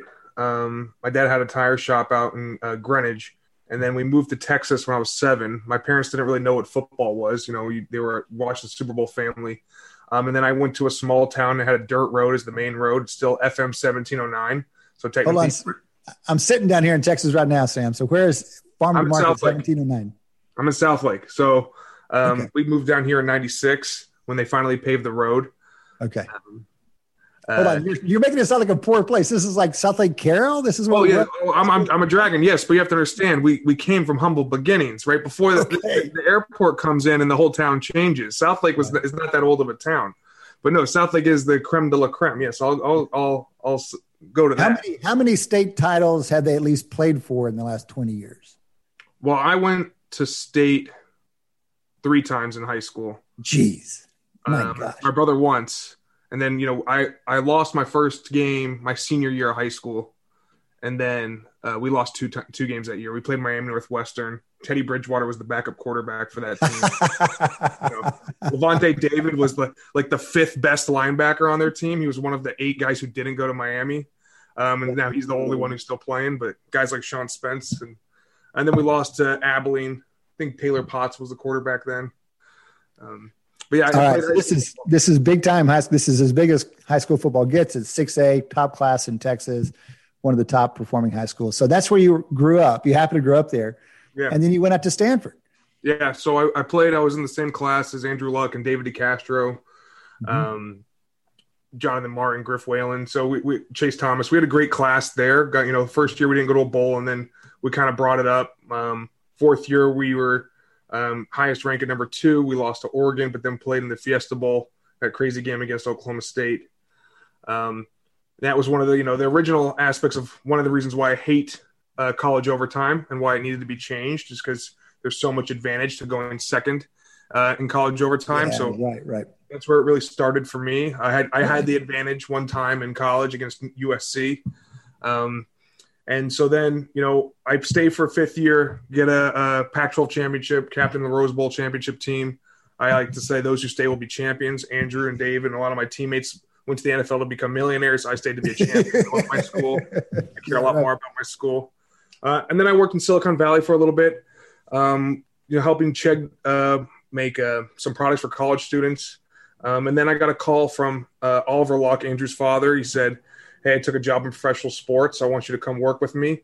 I want you to build the game of football the same way you build a product. Um, wow. Let's let's let's let's do it a little bit differently than everyone else has done, where you've taken traditional, you know, football experts um, and just say, here's what I think we should do. Here's my personal bias with the game. Mm-hmm. And um, we wanted to build it from, uh, you know, a true product development. So we built it for the customer. You know, I mm-hmm. had games in college where I had 43 offensive plays. Um, we had three tight ends, sometimes eight offensive linemen in a game. That's not what fans wanted. So I didn't build the game for me, right? I didn't build a. I built the game that the fans told us we wanted. The genuine research, six thousand fans polling. Then we okay. brought in experts to actually digest those rules. We had hundred rules at the start, and we ended up with about fifteen after iterative testing process. We tested our our fancy kickoff uh, over uh, probably 300 times before we ever put it on TV. Okay. Okay. So when you look back on your experience with these rules, the process sounds fantastic and unusual, and it benefited from from you guys coming in from scratch, right? It's harder to make changes to a game that has existed for decades. What would what's what of those rules are you happiest about? What are those rules are, do you think might have the greatest potential if other places would adopt them? Yeah, I have I have two two or three rules that I'm really really proud of. Um, the first is the kickoff. Um, you know, I, I, you're going to hear me say this a lot. What problem we trying to solve for? I really, it's only about fixing problems, not things that work. And there's a serious problem with the kickoff from both a, a player safety standpoint and a viewership standpoint. Uh, over 70% of kickoffs are touchbacks, so there's it's a it's an untimed down. We called it a meaningless play, um, mm-hmm. and that's for good reason. They wanted to limit the number of concussions that took place on that play. Right, mm-hmm. there's the highest likelihood of you have three times more likely to get concussion on that play than any other play. Um, so they just tried to get rid of the play, minimize the amount of times you see the play, you lower concussions. So uh, it's just a not you're not solving the right thing. You're not solving for what caused the concussion. You're just trying to eliminate the play that does it, mm-hmm. but without going all the way and eliminate it like the AAF did. So what we did is we identified how the concussions took place, and it's because the players start 10 yards apart, sprint 35 yards, and then cause a collision. Mm-hmm. So a high velocity impact. So we just started the play where they normally take place. And um, we had a 96% return rate with zero injuries. So uh, tell us tell us what rule you put into place for the XFL. So what we did is um, instead of having the players start 10 yards apart and kick it, you now had to elect to kick it deep or you had to elect to onside kick it. Mm-hmm. Right? There was no surprise onside. It's 1% of 1% of kicks, right? one mm-hmm. of onside kicks are onside, 1% of those are surprise. Um, so what we did is we just said, you know what? You'll make a decision, you'll kick it deep or you'll onside and you'll start the players. So we had the kickoff coverage team start at the 35, the return team facing them at the 30. The ball would be kicked. It had to be kicked, uh, uh, had to uh, be touched by a player on the team. There was one player to return that ball. Once he touched the ball, the play began. So we had an audio cue and a, and a visual cue to let the players know the play had begun instead of starting the ball on the kick. And so we take that long run up away, and now the collisions only take place for five yards. Yeah. So just to be to be precise, you're saying the kicking team is lined up on the other team's 35, the plus and the receiving team is lined up on their own 30. So there's five yards difference from those guys, and no one's moving until the guy catches the ball. Got it. All right. And the, probably the second rule, um, well, yeah, we had 90% return rate. Um, you know, it, it, it really made the play exciting. We had some big returns. Yeah, Sam, wouldn't that cut down? This is Eric Browder. Wouldn't that cut down the number of returns? Because there's, or you could argue both ways. One would be there's so many men near the ball once the ball is caught. The other way you could see it, you could almost treat it like when someone breaks through the line of scrimmage and therefore everyone's up at the line. And therefore, so which did you find empirically actually happened? So we had a goal. Um, you know, we looked at expected points um, added because I wanted to increase the number of points scored. So I wanted the ball to be closer to the end zone. That's you know, but at the starting position. So the NFL is around the 27, 28 yard line. We were around like the 32 yard line. So we actually got the ball a little bit further um, than the NFL did. Uh, you know, the first time I saw it, we were with we tested with two Mississippi JUCOs, and uh, my buddy Brian Kilmeade, he turns to me, and goes, "What do you think is going to happen?" I said, "I have no idea. I have no clue. This is a, it started out as sugar packets on a table when Oliver was presenting to TNT. I gave him a set of sugar packets to go present this sweet and low versus uh, uh yeah sweet and low versus I forget the pink one. Um, and then Splenda uh, probably or something. Yeah, yeah. sweet and low Splenda and sugar was the ball. And so you know then it was a PowerPoint presentation. Then I had to actually have people do it. and I had no clue. What it turned into was a, a very large running play like the widest running play. And we we tested with wow. that sounds great. And so it's like you know, so then I drew a bunch of cards, and it was wide zone, inside zone, trap, um, reverse, different running plays that you just so you're the best spe- coaches for that play were O line coaches. Yeah. Right, the teams that had the most success, the O line coaches integrated because they were running a lot of those same techniques.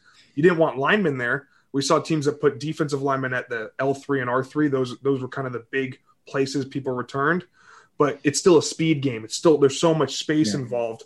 You don't yeah. want to have those big uglies out there that you know aren't fast enough. And so we had a return for a touchdown on uh, uh, a reverse and then a, a, cross block. And there were a lot of hit or miss.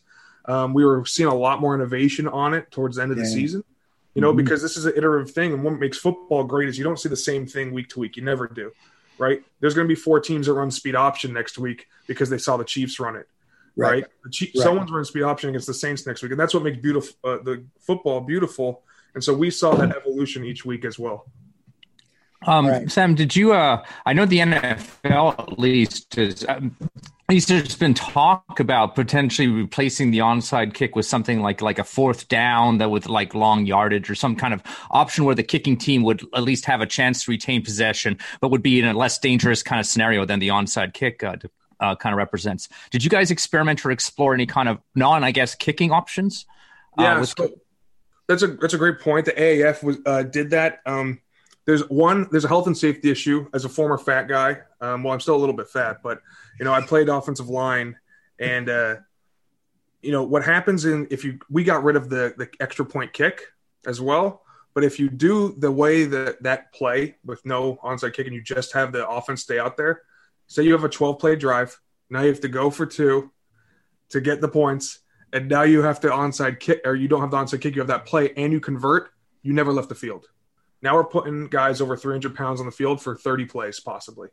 Mm-hmm. Um, that's a that's a big health and safety issue. So we were nervous about that. We liked keeping the foot in football. That was kind of a mantra in our in our place. Um, mm-hmm. And I think what what happens is the onside kick happens so rarely. Um, you can do more about engaging with the players beforehand, and then also honestly, the way you should approach rule changes is education first, technology integration second, and then change the rule. Uh, if you look at Kevin Kelley, he's he was he's one of my close friends. Um, uh, high school football coach out of Arkansas. He's changed the game. He onside kicks every time, never punts. That's mm-hmm. kind of his thing. But he's really we've had him on the show before, Sam. Great, awesome. Yeah, he's just a great play caller too. Um, but if you do the watermelon kick, it's not nearly as dangerous, right? If you do the helicopter kick, it's not nearly as dangerous. If you're doing the same bounce kick, now it's a dangerous play. But you're doing also an inefficient play, right?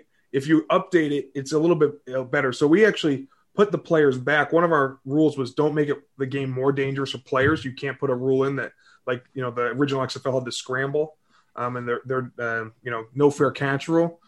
Um, so we we didn't want to make that uh, an issue. All right, so we're talking to Sam Schwartzstein. Sam, longtime football watcher and co-creator of the XFL. He had an important role there as director of football operations, innovation, and strategy, largely game design, and he continues in that role. Before we hear about what comes next, I want to hear about this second. We, we ask you of the many rule innovations that you pioneered at the XFL. You said you had two you're especially excited about: the kickoff change, and what was the second? I hope he picks the one that we talked about on the air a lot. Let me hear Sam here. I know well, there's one I loved. So I have a passion project behind uh, the coach to player communication technology.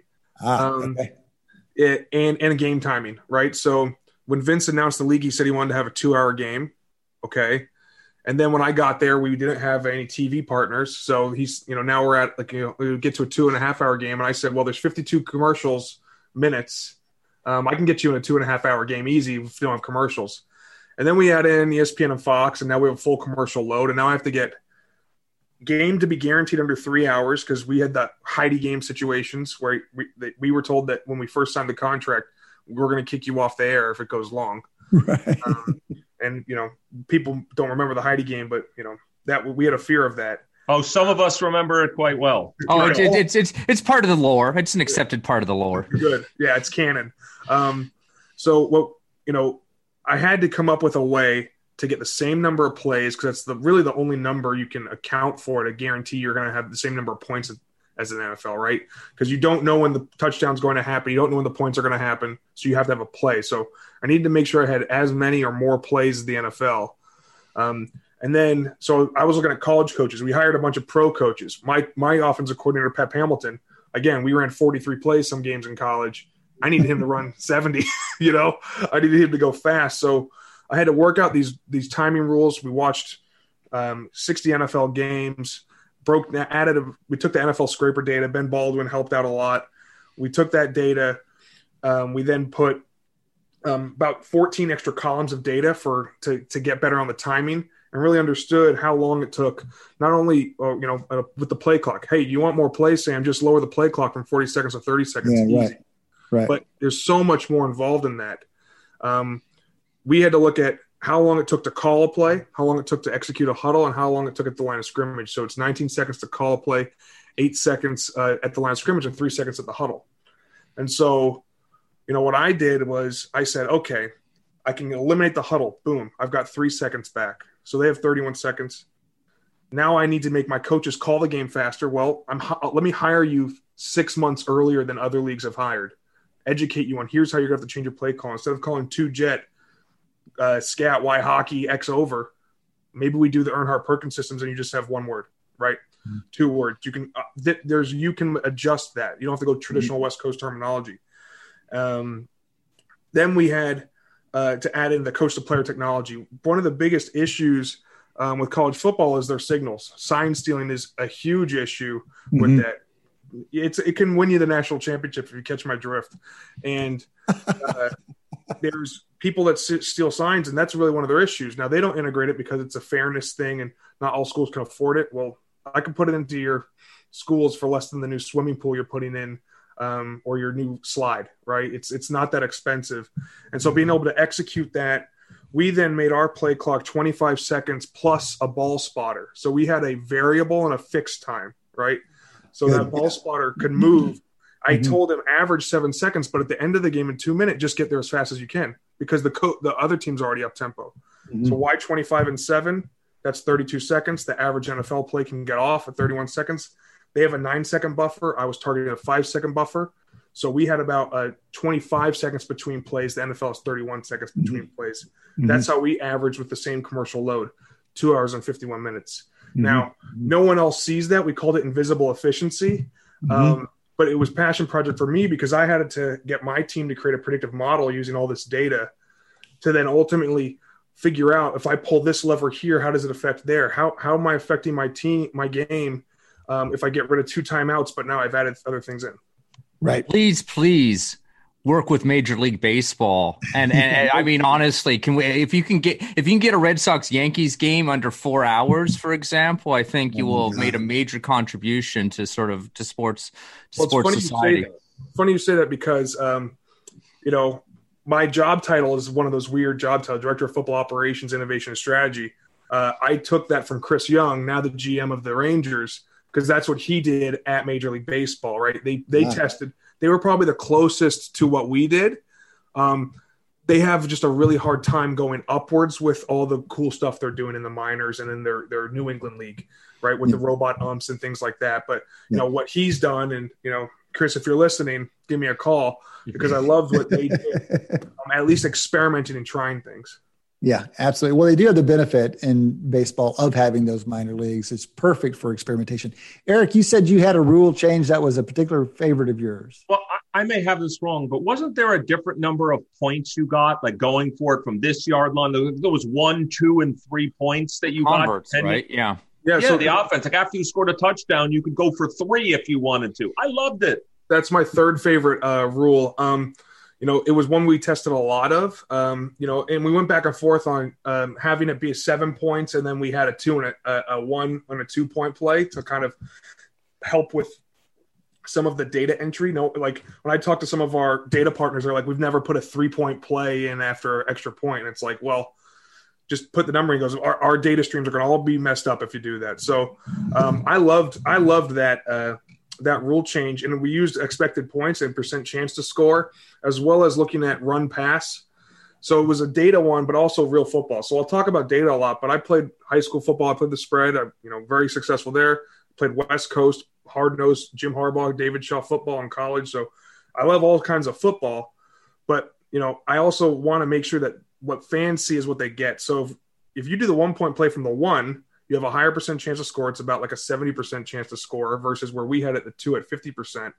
But you'd see the same play call over and over again. Uh, mm-hmm. Uh, there's no coach that I can just convince them uh, don't call boom and lead dive and QB sneak those plays. So it's still a, and they think they can get it every time. So you're just only going to see one point plays. When we moved it to the two, it hurt our goal of how many points we wanted to score because you're less likely to get that many points. But it now makes you more likely to go for two and go for three and are, especially going for three. Um, and so that was a that was an awesome rule change for us. It made it so that an 18 point game and then the game you had to keep watching. Point spreads were a big deal to us, making sure that the the games were close. The problem is that we had a really cool overtime, and I still don't know the likelihood if it affects it or not. But we never got an overtime in our games. Uh, we probably had too few games, but because but our overtime was a really cool rule change too. Um, but we didn't get that because of our, our points difference, and but it made the games exciting and close. Sam, uh, give us what you wanted to do in overtime because that's something that leagues are actually still playing with. You know, college is relatively recently tweaked. NFL still tweaks. I mean, if you could tweak those, what would you do? Yeah, so we had um our goals for overtime were fairness number one. I always bring up the the 2007 Fiesta Bowl. Um, you know, uh, uh, Coach Stoops. Imagine telling the story in front of Coach Stoops uh, in a group of room of 100 people. But you know, they get that ball first um, in overtime. Adrian Peterson runs outside zone. He scores. They go for one because they have to. Boise State gets the ball. Well, they don't have to, but you lose if you don't. Pretty much. Boise State gets the ball. They get a fourth down. They have to convert that fourth down. They do. Then they score, and then they decide they go for two to win the game, and they win the game. If By the way, that's the I've said it many times. That's assuming it's the game I'm thinking about. That's the yes. greatest football game ever. Play this one with the hook and ladder.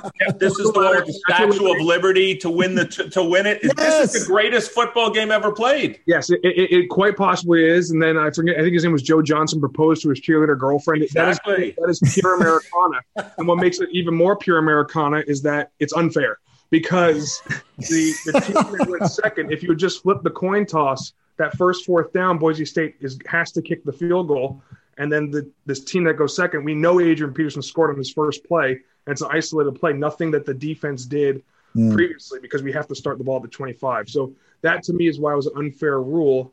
We also had to get out in a lot of time, so college overtime can go on so long. Yeah, it's a health and safety issue.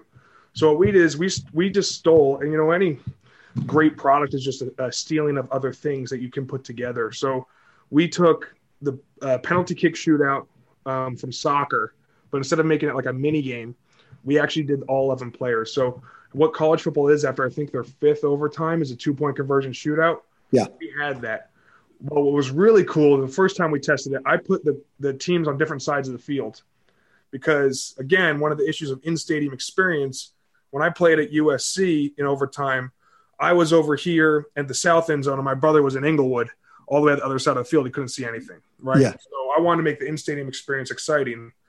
But we could that mean we only have half line officiating crew. So that means uh, instead of the traditional eight man crew, we had four officials on either side. It's not enough to cover down eligibles, but it let us go fast because you know we had to get out under three hours. We had a two hour and fifty minute game, three minute commercial break. I have five minutes for overtime. I can still get you out. And we did um, single play possessions from the five, which is our was our two point conversion location, and so just like a two point conversion shootout. But when we had them on different sides of the field, you could go once that end game whistle happened, you could start the other play. Oh, I see. Really frenetic, Gee. going wow. back and forth, and so yeah, in each inning or round we had there. Um, if I had them on different sides of the field, I could do a round in like 35 seconds. Wow. We ended up at about a minute around because we needed to full change the lines. And so it was five rounds, um, 30% likelihood to score. So only three of the 10 would score. So scoring would be at a premium. Um, the networks kind of wanted us to move to the three or the two. Um, we m- might have moved there later if we had seen it and not enough scoring had happened because no one wants to go there and just like not and see unsuccessful play. You know, I had a goal of having good looking football, which is hard to quantify as hard as I tried. you could you could have chosen. I mean, the shootouts in soccer, which said provided your original motivation, they're pretty high success rate, right? This is the stops are kind of the momentous occasions. And then yeah, and so that that's kind of the route we wanted to go. We might have gone to the two and had it be a 50-50. Um, I just didn't want. But, but you wouldn't. You wouldn't want to go to the one for that same problem as previously. Yeah. You'd only just see the same yeah. play over and over and, again. Yeah. And one of the things that was interesting was trying it to go one, two, three, one, two, three, right, or just do three rounds and do a one point, two point, three point. But what, what I couldn't have is the same problem we had in college football. I didn't want the team that went second to have information. So also in our game, the defense couldn't score. An interception was the same as a batted ball yeah, because right, it, right. I called it Love information it. gained. So I think other teams, Terrific. Listen, we're about to run. I feel like we could talk with you for a long time, but we're about to run out of time. Uh, I, I, have to ask you've gone on to work in chess, you've gone on to work in designing leagues and tournaments. It's something that we talk about here every now and then. Um, two questions. One, one, like what is there a tournament design out there that really turns you on that you think other leagues ought to learn more about? So, for example, my example is NCAA golf, where they play um, what is it they play they play stroke for a while to determine who who who qualifies and then they play team not knockout so like half the tournament is stroke and then half the tournament is match play at the end which just seems like a wonderful way to distill it down in the maximally fair way and then let them decide it on the field. Um, and one of the reasons I'm asking this question, Sam, and it's so lovely to talk to you this time of year, is because everyone's up in arms, as they are almost every year, about the college football playoff system. And, you know, we've tweaked it every few years for my entire adult life, and people are still whinging, and we're going to keep on tweaking. I'm curious what a guy like you would suggest after spending as much time thinking about these things as you have. And now your your work, your life's work is tournament design and game design. So yeah. two questions there. Is there a favorite format around the world for you? And then any suggestions for college football? So I, I don't know if I can give a favorite because everything's so different. I, I mean, I love the I love the beauty of BCS college football because that's what I played, where every game mattered. Mm-hmm. Um, and we let it up. Oh, you mean every game? So the um, Notre Dame Clemson game mattered this last weekend. No, no, no, tweeted, no, BCS. no, no, no, playoff. I, I oh, like BCS. The, BCS. BCS. More. The BCS yeah. is acceptance that we have a flawed system. We let okay. the computer do it, and we got to yell at a computer. computer right? You know, before it, it might have been even better when Colorado and Miami just say, "Guess what? We're national champions." Like that. That's also kind of interesting because it lets yeah. you know that this thing's flawed. You know, again, we talked about Texas. I played in a lot of playoff games in high school. Um, to me, the way college football should do it, if you want to, that you should maximize what problem you're solving for. We have we have the game that has the most important games week to week. Every game matters, so we should maximize that amount of games if we need to have a playoff, you, which you shouldn't, but if you're saying we have to have a playoff to decide that, that end of year success is more important than end beginning, expand it as far as possible. To me, I would go Texas high school football. I would have 10 te- I would have ten, uh, seven teams in a league. You play your conference games, you have three other out of conference games. You get seeded and there's a 64 team playoff. The first round is all the higher seed team gets on an extra home game. That's where you get your six home games that a lot of the teams get. From now on, they're, they're right now most teams have six home games. You earn a six home game by playing another one because ticket revenue is so important. And then you have 32 bowls. Guess what's remaining? 32 games. Mm-hmm. And mm-hmm. so you just dive into the playoff if that's what you want. You now maximized all of those playoff games to be even higher. It's the only way you can do a critical mass tournament style. When you mm-hmm. do four teams, you'll never actually know. Now, for me, football is the is the worst sport for playoffs because we don't actually know who's better. We just know who's better on that day. You know, seven game playoffs, we actually can find out we can get closer to who's better, right? We don't have the total numbers game, but you have to accept that football is a very flawed sport. The rule book is 64 pages. I think there's about eight rules about the T formation. You know, I don't think anyone's coming out in the NFL rule book and running the T right now, mm-hmm. but we mm-hmm. still have them. And so there's different things about football that you have to accept its flawed nature or dive deep into the playoff when you go to the fourth team. Now, the problem is NCAA is a separate entity from the college football playoff. There are different ramifications when it comes to the money involved. But to me, I would expand the playoff to make okay, now I have all these games matter. I have maybe half my games matter in conference. We can now make non conference games much more exciting for better. You know, we can have the big teams play each other. So, Sam, would you be okay with like basically what Cade described for maybe we use the computer to decide which ones are in the top 16 and then let them play it on the field? Let's let the computer seed the top 16. You can yell at the computer, but the computer's not deciding the national champion. The computer's deciding who gets into the tournament. Yeah, no, hundred percent. That's that's I, I, I like the computer aspect. It makes you want to now. You have to leverage. You have to weigh your risks as an athletic director about what you would do. Um, the, the the the fallacy that we have that every person is watching the games and they're, they're somehow smarter. You know, I worked with a lot of the coaches, um, and you know, I, I'm brilliant people, but you know, every coach looks at the game differently, and every coach has bias, right? Like it's it's every person has bias, right? The, the to have a group of people watching the games, it's just different. You know, look, I, I to me, I would have put Coastal Carolina and Cincinnati in the playoff this year because they shot, they played the games. Yeah. Oh, my brethren. Thank you. We finally have had an intelligent guest on this show. I've been saying this for weeks. And by the way, if you want to follow us on Twitter at W Moneyball, I've been tweeting this. Those are the two teams that have to be in, and as far as I'm concerned. To me, to me, as someone whose livelihood was built on compliance from coaches and players, right? I needed my coaches and players to execute on the plan I put in front of them. Um, and they need to make me look good. There were times where you know the kickoff might not have been perfect if not these guys executing the right way. I know they could make me look good, mm-hmm. um, But you know, it's about having some respect for the game. And then when the Big Ten decided not to play and then come back, and same with the Pac-12, same with the Mountain West, you know, reward the teams that played, reward the teams that were COVID free, Mm-hmm. reward those teams. You know, Indiana get, got really hurt by what the Big Ten did to them. Well, the Big Ten wins the Change Your Mind Award this year on multiple fronts. It's been pretty extraordinary. Listen, Sam, it's a real pleasure to talk with you. Appreciate you taking the time. Wish you the best with the work that you're doing. We'd love to hear you come back and talk to us about chess one of these days. Awesome. Sounds fun. Sam Schwartzstein, formerly Director of Football Operations, Innovation, and Strategy at the XFL, now working in chess, expert in tournament and game design. From Southlake Carroll, Texas boy in high school. This has been the whole Wharton Moneyball crew this quarter for this interview. Eric Bradlow, Shane Jensen, and Cade Massey. Thank you guys for listening. Thank you from Maddie D, boss man, Deion Simpkins, associate boss man. Between now and the next show, there will be a holiday or two. You guys enjoy that and enjoy your sports and come back and listen to us next week.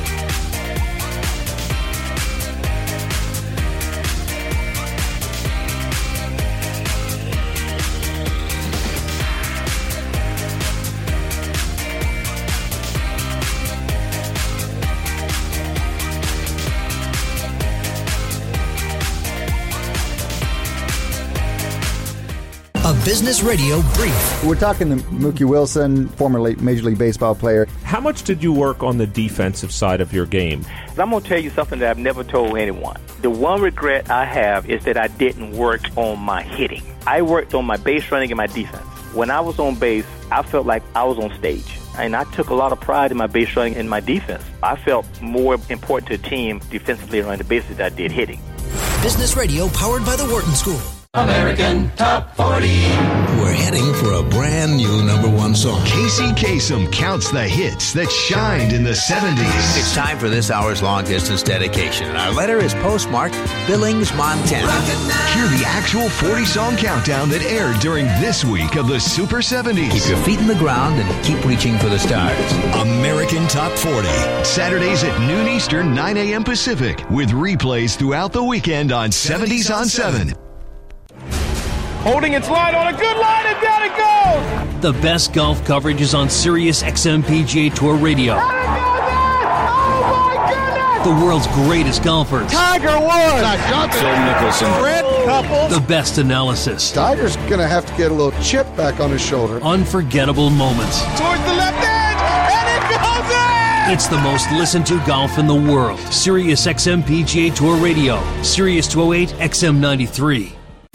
Wharton Moneyball. Delighted to welcome to the show longtime NBA player Shane Battier. We live in the probabilities, and you have to take a probabilistic view of basketball because there's so much randomness. Makes and misses, for the most part, are random. The bounce of a ping pong ball, which determines whether you get a great draft pick or not, is random. You'd have to put yourself in a position to give yourself the best chance of success. And whether that happens or not, it's luck.